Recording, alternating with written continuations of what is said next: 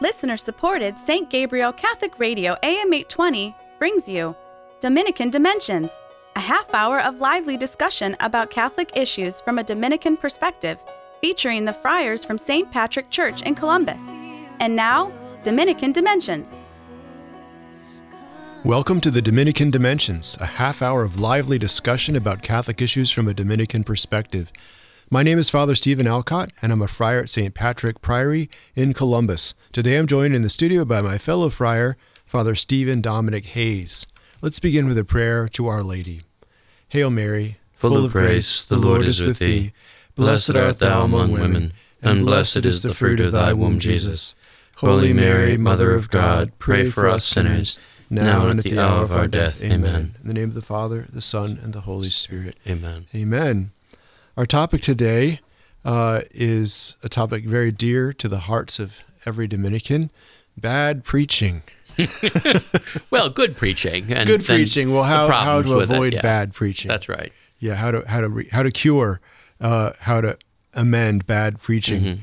Mm-hmm. Um, Father Hayes uh, has a book that he's he just well, I've been reading it. You know, reading. it's it's uh, by Father Joshua Whitfield, The Crisis of Bad Preaching, and he talks about he's a former um, he's a former Protestant uh, who has come into the church hmm. and got trained, you know, in uh, the the you know uh, in his seminary, but with uh, a little more formal rhetoric. At any rate, he comes in and he sees that there's sort of a crisis of preaching in the world generally. He's not just talking exclusively about uh, Catholic preaching, mm-hmm. but he is talking about he's interested in the situation of preaching in the church, mm-hmm. and this is um, I think most people would. Um, would agree that uh, we can all use some tuning up on this kind of thing. Mm-hmm. You know, uh, that uh, the, the, I mean, the preacher, frankly, in the present age, the the one who stands in the pulpit. I'm talking especially about sacred preaching. Right. Okay. I'm talking about at mass. At mass, the Sunday homily. Uh, also, when if you're preaching at another time from the pulpit, but the sacred pre- preaching, especially, which is entrusted to the bishops and the priests and the deacons, mm-hmm. that this is uh, sometimes under great duress. You know, I have a, on my on my bookshelf. I had a little book published about um, 1905 called "The Young Priest's Keepsake," and it's mm-hmm. one of mm-hmm. these books that some crusty old priest writes uh, about you know what the young priest really needs to know about when he gets into the parish. Mm-hmm. You know, and there's some advice on preaching, and one memorable piece of it is because people will not stand. Now, this is 1905. Will not stand the uh, the sermons of two and three hours of the former generations, uh, then he advises them to keep the sermon short, that is, not over 30 minutes. so now we're to the point now where we're talking about nine minute sermons or seven minute sermons as mm-hmm. a norm right. on a Sunday. Mm-hmm. And uh, part of this is attention span. You know, I mean, it, it, there is that in the 19th century, for instance, you know, when people got together for something, they were willing to listen to longer things, provided that they were entertaining. Right. Because this is not a case of, um, you know, this is this is not a time when we have radio or television or the uh, the the the cell phone, which gives you all kinds of things coming through on it. Uh, but in those days, for instance, it was actually uh, there's a story about Teddy Roosevelt, you know, who was preaching back then or talking back then. And there was a, he gave a three minute talk once, which was particularly appreciated by one of the news reporters. And he, he said, Mr. President, know, it was an excellent, excellent talk. He said, How long did it take you to put together? That was th- that three minutes. And he said, Well, it took me about three hours to do that. Oh, my heavens, said the reporter.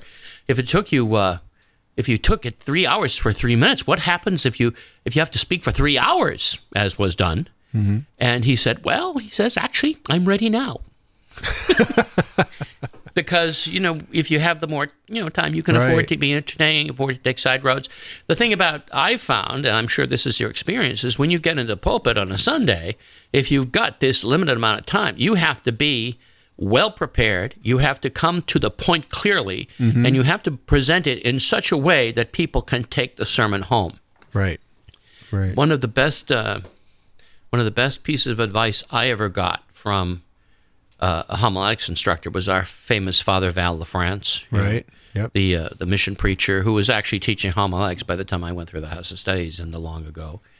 But he said to me, he says, um, He says, you know, one of the things about your your talking, I was a student preacher, is that it can, it can get a little, you know, complicated. And I agree. I mean, in those days, I I I, th- I thought I sounded like an encyclopedia article when I got into the pulpit. Mm-hmm. But he says, you know, a better thing to remember is that if you can't remember your sermon when you go into the pulpit, yeah, and you worked on it and you've really put hours into it, how are the people supposed to remember it when they leave? Right. I mean, if they can't remember what you were talking about, if it's so complicated that you can't do it in the time allotted, then um, they're not going to go home with anything. Mm-hmm. So one thing, as I said, is you know you have to sort of make the sermon stick, Right. and that means focusing, and it means everything serves a purpose. Mm-hmm. You know, I, I I don't know what your experience is on these things. Yes. Uh, it's very um, easy to to get into too much detail, to try to put too many things in to a short amount of time, especially if I'm sitting in front of a, a screen typing it. You know, you don't want to cut stuff out. You know, this is something good. I want to put this in here. But if you tried it, when you put it all together, it's just too complicated. You know, it's it may be something you could read, but it's not something you would remember Right. if you heard it. Because I mean, in one of my preaching classes, they told us you know it's you're it's a different kind of writing writing for oral mm-hmm. communication than writing for communication you know that's going to be written. In a written communication people can go back and look over a word they didn't understand Exactly. and review something. You can't do that. You have no idea what's coming next and and you and and that, and that fills up what just went before you know? So it has to be memorable and and just simple at least have one point um, that that can be remembered. And in addition to that, I think when we're talking about sacred preaching, we're talking about a task which um, you might have other kinds of predication in the church. You know, other kinds of of preaching. I mean, there's, for instance, there's moral instruction. You know, the or the Right. witness talk. Right. You know, this is my experience with. Uh, but with sacred preaching, I think you're very much um, you're talking about letting Christ show himself and speak to his people from his own heart in the pulpit, the way that he is going to feed his people with his own flesh and blood and soul and divinity in the Holy Eucharist. Mm-hmm. But there is, I mean, if this is the one thing that is different about sacred preaching, it's an exercise of holy orders. Mm-hmm. And this is why it's restricted to the ordained. Mm-hmm. So, it, I, and I think that is the the specific note. Now, there's lots of other preaching circumstances than that, including stuff I I would do on a regular basis in a parish mission. But um, as I said, there's moral exhortation: do good, avoid evil. You know, mm-hmm. the Franciscans were permitted that. That there is from the beginning. There was doctrinal doctrinal instruction. You know, for which you needed you know, to have a training in theology and so forth. So in the Middle mm-hmm. Ages and Dominic's time, originally that was restricted to bishops and those preachers specially licensed by them before hmm. the Dominicans and the other mendicants got into the game. Mm-hmm. Um, but as I said, with this particular matter, we're talking about revealing, revealing Christ, letting Him speak through us. Right, and, And- and one thing in that book, which I think in, in the early in the book, it speaks about the heart of the preacher. Right. You know, and and we have to preach from a heart that's caught fire from from Christ Himself, from the heart of Christ. Um, uh, and that's and that that's where it has to start. You know, if uh, if preaching is not from the heart, um, it's going to be difficult to make it convincing. Right. Um, I, I'll I'll never forget when I was at the House of Studies. One of our Dominicans who was from Vietnam. Uh, he came over as uh, when he was already an adult. He had actually tried to um, be formed as a seminarian in Vietnam in a time when that was illegal. Right. So he was in an underground seminary, uh, but he was found and arrested and put into prison. Um, and his his mother came, and it was the common practice to bribe the guards to be able to see a family member. Mm-hmm. So she paid the bribe, but then they took the bribe and turned around and put her right into the same prison, you know, with mm-hmm. her son. Right. Um, but eventually he got out. He was released. He eventually escaped and came to Houston, Texas, and mm-hmm. um, brought over many members of his family just by starting a very small business, you know, and and making some money and bringing them over. And finally, he went back and became a Dominican priest. And and even though his his preaching was Son is a little difficult to understand because he hadn't started learning English, English until he was already older than most Right. people do.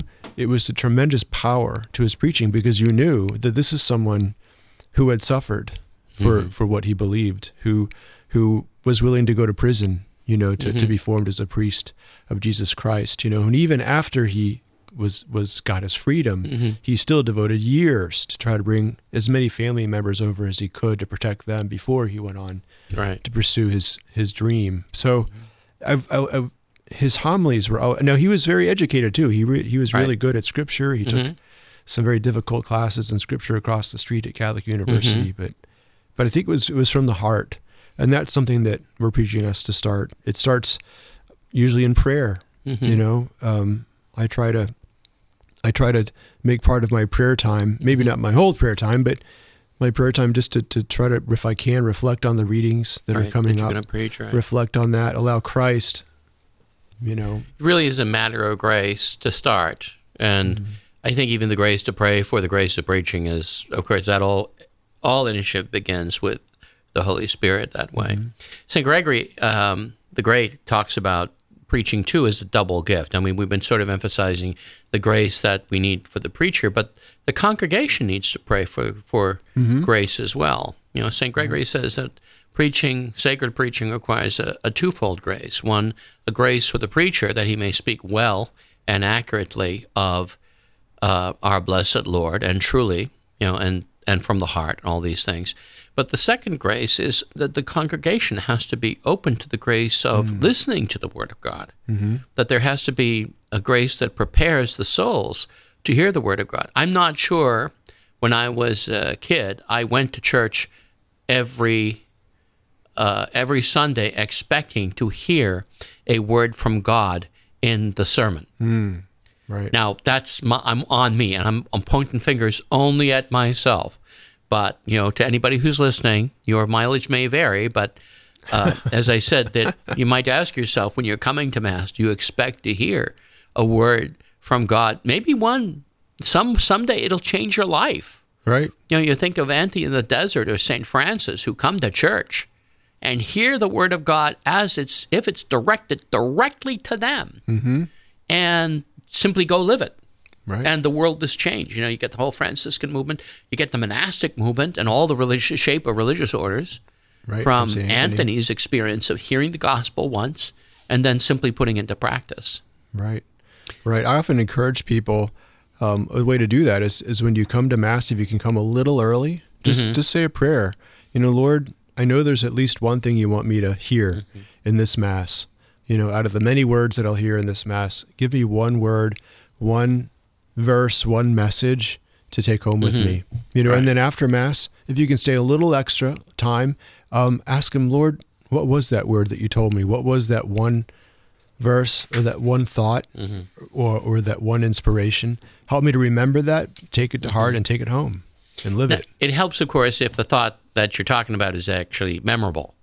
Right. You know, That's and true. this Oh, is the problem. true. You know, I, I really, uh, one of the great things about being a Dominican and not denigrating any other order or other pattern of life in the church, but is we are, we are, uh, we are organized around the fact of preaching and its urgency. Mm-hmm. I mean, because we are talking about something about saving souls, about rescuing people who maybe think they don't need any healing.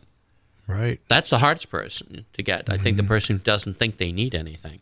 But you know, the other thing is, you know, it's I it's easy to I think to be so busy about so many things that, especially in the diocesan life, that uh, you know, it seems that preaching is something that you do in a rushed way and Right. and uh, maybe not. Now, God can remedy that. I mean, I've been in that situation. I was thirty something years in in par- parochial life, and sometimes, you know, I remember when I was in Kentucky, you know, I'm doing five masses on a weekend by myself. You know, that's a lot of masses Yeah. over two days. right. I, I didn't break any laws, but um, but you know, you do feel rushed sometimes. You know, sometimes the what I thought was a fairly simple sermon is the one the one that the people really wanted to hear. That's the, I think the double grace. But then sometimes you know it might not be that. You know, it could be that um, you you you send them away with something they can't remember that's too high for them, or something that didn't catch their imagination, their memory. Right. There's a You're listening to the Dominican Dimensions, a half hour of lively discussion about Catholic issues from a Dominican perspective. My name is Father Stephen Alcott, and I'm a friar at St. Patrick Priory in Columbus. I'm joined in the studio by my confrere, Father Stephen Dominic Hayes. We've been discussing uh, bad preaching and how to turn that into good preaching and what goes into good preaching. Uh, we spoke a bit about um, the heart of the preacher, how your heart has to catch fire from the heart of Christ, especially in prayer and preparation. Uh, and now we're also moving on a little bit to talk about the mind, the intellect, um, how we can prepare, organize our preaching mm-hmm. uh, in such a way that will that will hopefully have a better chance of of touching the people of God, who hopefully themselves are praying um, for the preacher and praying that they might hear the voice of God in in the sermon or in the homily. Mm-hmm. I do think it's a temptation for the preacher, with all the things you have to do, is to you know simply do the minimum mm-hmm. on the preaching. Sure. I mean that's sure. a temptation, you know, uh, and it's not just a temptation for the Catholic priest. There's a quote from Mark Twain uh, in the Adventures of Huckleberry Finn, where Huck is talking about somebody he knew. He was a preacher, Huck said, and never charged nothing for his preaching, and it was worth it too. you know, uh, but I mean, this is a problem. Our our uh, master, former master, Father Timothy Radcliffe, once asked uh, why is it? Why are most homilies so boring? And uh, I think it's you know things may be true, but they may not catch the imagination. Mm-hmm. I think this is mm-hmm. why the Lord uses the Bible. The Bible is mostly stories. Mm-hmm. You know, there are parts of it, you know, like Leviticus that read like the in, you know like the uh, Internal Revenue Code. Mm-hmm. You know, but there are other. But even that, even Leviticus, if you play it out, if you explain the meaning and the background of the reg- of the priestly regulations, or if you unpack them, for instance, the the notion of uh, sacrifices need to be you know sprinkled with salt. Salt is a symbol of the covenant between God and His people. You know, a mm-hmm. a covenant of salt that cannot be broken. You mm-hmm. know, um, we might say a covenant in blood, which is has much the same meaning. Mm-hmm. Um, and that is, of course, the covenant that you and I have with Jesus Christ mm-hmm. you know, a covenant written in the blood of his heart. Right. You know, so the powerful image is useful. The story is sticky in the mind. You know. Right, and and I think as part of the preparation for preaching um, that we do in terms of our mind, it's also, and this is mentioned in that same book, um, that we don't preach as an isolated individual. We preach as part of a community of preachers. Uh, I often tell people that one of my great um, joys as a Dominican is to hear other people preach, hear other priests preach. Um, mm-hmm. uh, just today, I was I was at a funeral mass, and mm-hmm. uh, Father Charles preached a beautiful, beautiful homily. You know, at this funeral. Um, and whenever I'm able to hear another homily, it's not something that I would just copy, cut and paste, as it were. But it's mm-hmm. I always develop um, inspirations of my own that come from that. Mm-hmm. And so, and I think that you know listening to other people preach. Uh, it can be just literally going to another another mass, you know, that's that's mm-hmm. not yours, concelebrating a mass, listening to some wonderful recorded, you know, mm-hmm. homilies. You know, Bishop Fulton Sheen has some mm-hmm. great talks that he gave on television, and you know, a lot of recorded talks. There's so many great resources just to listen and not not to i mean I, I, always say a good preacher is a good thief you mm-hmm. know sometimes you can steal you can steal some things mm-hmm. uh, just stories or examples um, right. but you can also find that inspiration by by listening whether that's reading or or, or, or hearing mm-hmm. a mass in person or mm-hmm. or just you know or listening to an audio recording cardinal cajetan says at one point in his writings that a dominican who does not study three hours a day is in a state of mortal sin. which is extreme language, I think. But well, there is there is a, but studiosus, of course, in Latin just doesn't mean that you hit the book. Studiosus mm-hmm. means to be zealous and eager for for something. Right. And so, uh, especially the Word of God, you mm-hmm. know. But I think also when you have a life like ours, where study is encouraged, you know, where things like, as I said, Carl Cardinal Cajetan, keep your, your nose to the grindstone, but also picking up as you say, the tips, borrowing stories, mm-hmm. uh, seeing how other people have done it. I want to. Uh, there's a Humbert of Romans, our early master of the order, says, though a grace of preaching is strictly had by God's gift, a sensible preacher still ought to do what he can to ensure that his preaching is commendable by carefully studying what he has to preach. And commendable, of course, means not just it's good and proper, but in the sense of it can be um, it can be used by other people. It's commendable. Uh, people can say, "Oh, you you." I heard this great preaching, and this is the ne- the nub of it, and so that the moment of grace preaching actually can ripple out into the con- if into the congregation. And to people maybe out, outside even the church if it's commendable if it is um, if if it if it's memorable if it's sticky if it's good. And I think this is what we're all called to to do. Right. Um, and it and it's something that that should be well informed intellectually. It's something that should be informed with experience and maybe with the preaching of others.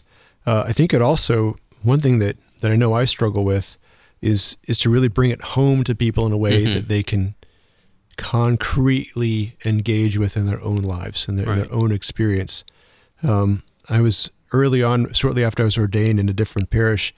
Um, I was just shopping in a store in, in regular clothes, you know, and I heard from around the corner uh, two women who were talking in this store, and they said, "Oh gosh, I went to this this funeral, and you know, the homily sounded so canned, you know, Right, it sounded yeah. like you didn't even know the guy, you know." Uh, mm-hmm. and, and then I thought to myself, "Okay, note to self."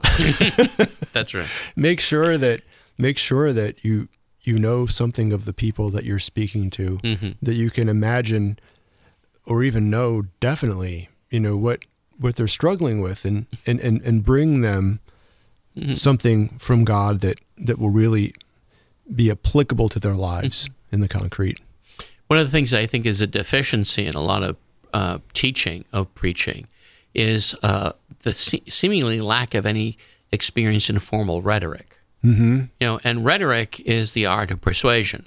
You know, it's it's up there with logic and so forth. It's definitely preparatory, but it is the kind of thing that makes for memorable statements. You know, especially if you're at the end, you're trying to hammer something home. You know, uh, you think of some of the great uses of, say, uh, Cicero's ancient convention of the triple hammer blow, like Right. Winston Churchill. We shall fight them on the beaches. We shall fight them. Um, we shall fight them in the countryside. What I can't remember the exact quote. You know, I know It it's wasn't very a perfect memorable. homily, I He's guess. Englishman. No, I'm just kidding. But you know, the triple. You know, you hit him three times. right right You know, right and that that br- often won't bring it home. You know, um, our lives, our liberty, and our sacred honor. Something like that. And Mm-hmm. Right. that would be example of the the triple hammer blow. But those are useful for helping people remember right you know Right. life liberty and the pursuit of happiness i mean th- i mean one of the things about whatever you want to say about the founding fathers they had training in these things in in these arts of persuasion and we could use uh, i think a little more of that in our training of seminarians Right. Yeah. Just basic basic ways to to help someone remember something. Um, I find it's often helpful to use to use an image or you know an analogy that will will help people. Christ did that himself Mm-hmm. Yeah. in the parable. Something that would stick in their mind, something that they're familiar Mm-hmm. with, but something that would also carry with it, you know, his message. collecting of- stories i find is a useful way of doing it and then polishing the story mm-hmm. You know because sometimes these stories have multiple uses mm-hmm. so you can use them in, in several contexts and at least where i'm going around you know i'm usually working with a different congregation every week so Right. you know, So, but as uh, right. Jordan of Saxony, he says uh, about sermons in general that a wine worth tasting is worth tasting twice. Right. Sure. Sure. Yeah, I noticed that I don't normally. I know you do, Father. Uh, you preach some longer. You know, with a Right. Mm-hmm. parish mission, you might be preaching for thirty minutes, forty minutes, forty-five 40, minutes, 50 yeah, 50, 40, 50 minutes. minutes, right. Yeah. So, I mean, I, whenever I've heard a talk that long, which I don't usually do, I know that a lot of it has to be stories Mm-hmm. and examples. You can't just give, you know, an outline for fifty minutes. You have to fill that outline Mm-hmm. with examples that people will you know they'll lean forward in their chair you know literally but but also mentally to really want to listen to uh, and there, and there are there's parts of rhetoric that that just naturally make us want to pay attention that create suspense you know that that create a concrete image in our mind that start to put a puzzle together and we, we're waiting to hear what the last piece is going to be. Right. And it keeps our attention. Mm-hmm. So are there ways you try to do that in your own uh, parish missions? Well, I'd say so. Uh, but even in, in the in the uh, yes, I would say yes, definitely. I mean, stories are a very good way of of, of um, communicating uh, a truth. The, one of the things I found very useful for people is to uh, to fill out the background. Sometimes this is historical work Mm. and arche- even archaeological work. You know, one of the importance, I think, um, is to present Jesus as he is received by his own people and even the pagans in the first century. Mm-hmm. You know, so part of that would be what kinds of things are going on. I mean, for instance, there's a very interesting connections between um, the stories of Jesus and Old Testament readings. Uh, the celeb- Jesus, is, for instance, John's Gospel goes up to the various feasts. Mm-hmm. There's one water libation in Judaism, which is at the Feast of uh, Tabernacles, I believe, where you pour, you know, bring water from the pool of Siloam. The high priest pours it on the on the altar sacrifice. But Jesus talks about, you know, it's at that one he talks about, you know, anyone who wishes, come to me. I have living water to give. Mm-hmm. You know, so there's all this these connections that are actually in the mm-hmm. scriptures sewn in the background of Jesus' life that the first century takes for granted that you know, and we don't. So, Right. including a little bit of that, that becomes a story, Right. mini story, and Right. it, it's memorable. But it requires uh, scholarship on the part of the preacher. Right. So today we've been talking about bad preaching and how to turn it into good preaching. We've sp- spoken about um, the study and preparation that's necessary, the intellectual work that goes into it, but also that it has to come from the heart and it has to come from a prayer and communion with the heart of Christ. Thank you for joining us today for the Dominican Dimensions. My name is Father Stephen Alcott, and I'm a friar at St. Patrick Priory in Columbus. I've been joined in the studio today by Father Stephen Dominic Hayes. Let's end now in our prayer to St. Dominic. O light of the church, Teacher of truth, rose of patience, ivory of chastity, freely you have poured forth the waters of wisdom. Preacher of grace, unite us with the blessed. Amen. Dominican Dimensions is a production of listener supported St. Gabriel Catholic Radio AM 820. Archives of Dominican Dimensions and all of our locally produced programs are available at stgabrielradio.com.